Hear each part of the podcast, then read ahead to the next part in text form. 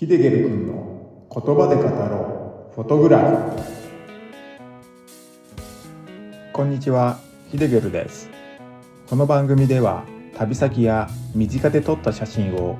言葉で語ってしまおうというポッドキャスト番組になります。撮影地で感じたことや撮影地の情報失敗談なども語っていければなぁと思っています。10分ほどの短い時間になりますが楽しんでいただけると光栄です。はいこんにちは。ヒデゲルです。この回ではゲイシールで間欠泉とともに日の出がね見られたんですよね。それが今まで見たことがない日の出の光景だったので今回はその光景を切り取った写真を交えたお話をしていこうかと思います。ぜひ最後までお付き合いください。そういえばですね、まあ、言い忘れていたことがありまして、まあ、勘のね、良い方は薄々分かっているとは思うんですけれども、第1回から9回にわたって話したグトルフォスのね、次に向かったのがこのゲイシールになります。まあ、第9回で空が赤く染まっている間に次の撮影スポットに行きたいようなことをね、言っていたとは思うんですけれども、ゲイシールとグトルフォスの距離が近いこともあって、ゲイシールに着いた時もその空には朝焼けがまだ見えていました。まあ、前回はすべきお話だったんですけれども、今回のお話で付け加えておきます。はい、前置きがね、少し長くなってしまいましたが、今回のお話を始めさせていただきます。まストロックル間欠泉の目の前で写真を撮っていたわけなんですけれども、それからもですね、間欠泉の吹き上がる様子を写真に収めようとしていました。まあ、ですがですね、なぜか吹き上がり方がしょぼいんですよね。まあ、全然ね、空高く上がらなくなってしまって、あれどうしたんだろうってね、思うほど、しょぼい噴出が続いていました。言葉で表すとですね、ジュバーンだったのが、ジュボーンって感じですかね。なんかフランス語みたいですね。ジュボーンってね。まあ、何十分もそのしょぼい噴出が続くので、もういいかなーなんて思えてきちゃって、もう撮影をね、やめて、駐車場に歩き出しちゃったんですよね。まあ今思うとですね、ちょっとね、疲れてたのと、もう眠気もあったのかもしれませんね。まあでもね、やっぱりね、納得いかなかったんで、まあ少しね、歩いて、後ろを振り返っては、間欠泉の吹き上がりを見て、また歩き出して、また見ては歩き出すってことをね、繰り返してましたね。まあ、こんなことをするならね、もう待ってればいいじゃんってね、思うんですけどね。まあ、疲れと眠気で、まあ、少しね、頭がぼーっとしてたんで、まあ、車に戻って少しね、休みたかったっていうのがね、正直なところですかね。振り返ってみる間欠泉はですね、まあ依然として高さは低くて、まあしょぼいままでしたね。まあですがですね、まあいきなりジョパーンってね、空高く上がったんですよ。あ、上がったってね、思ったら、まあ少しね、疲れと眠気が吹っ飛びました。まあ、間欠泉から離れてしまってはいたんですけれども、戻ろうと思い直して、まあ、再びね、ストロックル間欠泉に近づいていきました。まあ、その間にもですね、何回か噴出を見られたんですけれども、まあ、どれもね、高く上がってたので、もう大急ぎでね、戻りましたね。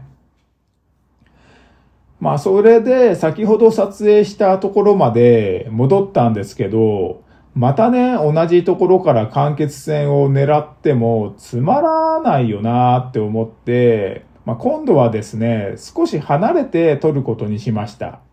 まあ、ずっと縦の写真しか撮ってなかったので、まあ、横向きの写真も撮りたいなってことで、少し離れてカメラをセットしました。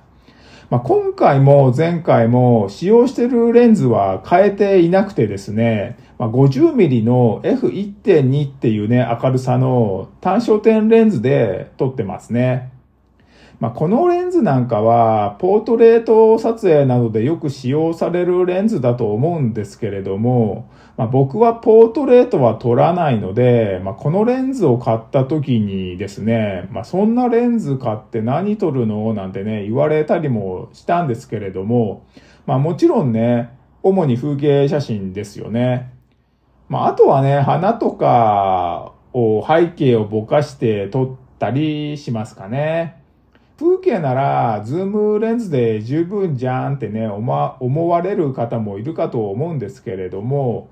まあ僕もそう思いますけれども、僕のね、持っているズームレンズは、まあ、24105の F4 同士のレンズしか持ってないんですよね。まあ、このレンズですと、まあ、どうしてもね、四隅がね、甘く映っちゃうんですよね。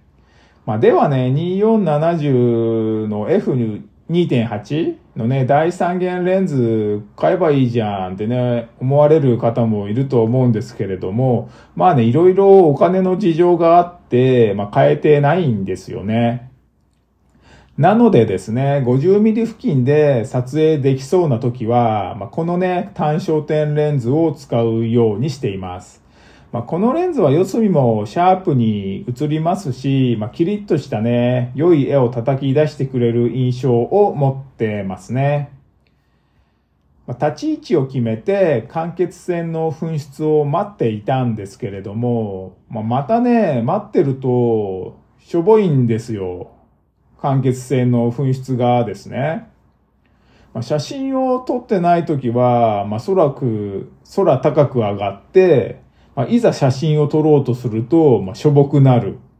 まあ、写真を撮ってるとね、まあ、よくあるような話なんですけれども、まあ、大自然を相手にしているわけですからね、まあ、それはね、仕方ありませんよね。それでもめげずに待っていると、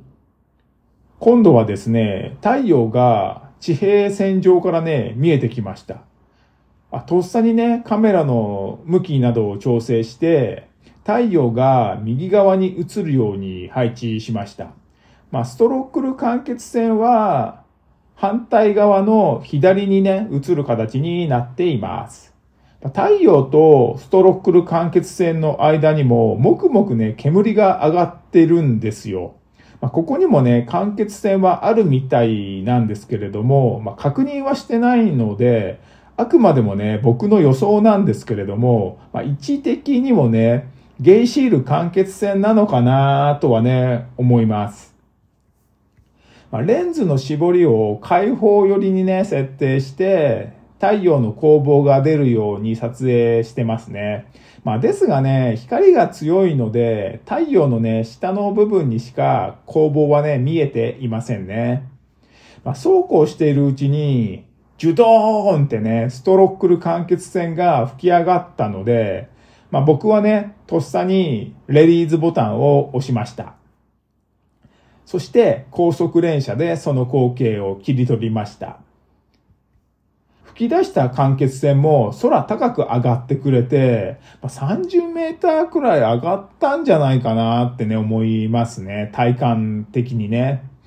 まあ、吹き上がった熱湯とか、水蒸気ですかね。これがね、太陽光を浴びて、オレンジ色にね、染まってくれたんですよね。まあ、とってもね、綺麗にね、その様子が映ってくれてますね。空は依然としてどん曇りだったんですけど、まあ、これはね、これで少し怪しい感じも出てるんで、まあ、個人的にはね、好きな写真になってくれてますね。まあ、もう少しね、この場所での撮影を楽しみたかったんですけれども、次のね、撮影スポットに行く時間になっていたので、もうしぶしぶね、この場を後にしました。まあ、結局ですね、ゲイシール間欠線はストロックル間欠線より奥にあるので、まあ、そちらのね、ゲイシール間欠線まではね、見に行けてなくてですね、まあ、ストロックル間欠線止まりだったんですよね。まあでもですね、ゲイシール間欠線は現在活動を停止している状態なのでね、紛失は見られませんから、まあ、間欠泉の噴出する光景を撮りたかったので、まあ、致し方がないかなっていう形ですかね。まあ、この時には、もう疲れとか眠気はね、不思議と感じなくなっていて、もう車で休むどころか、もう休もうとね、思っていたことも忘れていて、まあ、興奮気味でね、車に乗り込みました。まあ、そして、次の撮影地に向けて出発しました。はい、いかがでしたでしょうか？今回はですね、ゲイシールにあるストロックル間欠泉で、まあ、体験した出来事や撮影秘話などをね、3回にわたってお話ししてきました。まあ、ゲイシールはね、行って損はない、行かなきゃ損ってね、思うほどのね、素敵な間欠泉の噴出が見れるので、まあ、アイスランドに行かれる際はね、ぜひ訪れてみてください。またね、今回お話しした写真を見たいという方は概要欄に URL を貼っておくのでそちらをクリックしてご覧になってください。もしね、今回のお話のご意見、ご感想、質問などがあれば概要欄に Q&A コーナーを設けていますのでそちらに書き込んでみてください。まあ、インスタグラムなどから来てる方はね、インスタの DM なのでも良いのでね、まあ、気軽に書き込んでみてください。まあ、それではね、最後までご視聴ありがとうございました。ヒデゲルでした。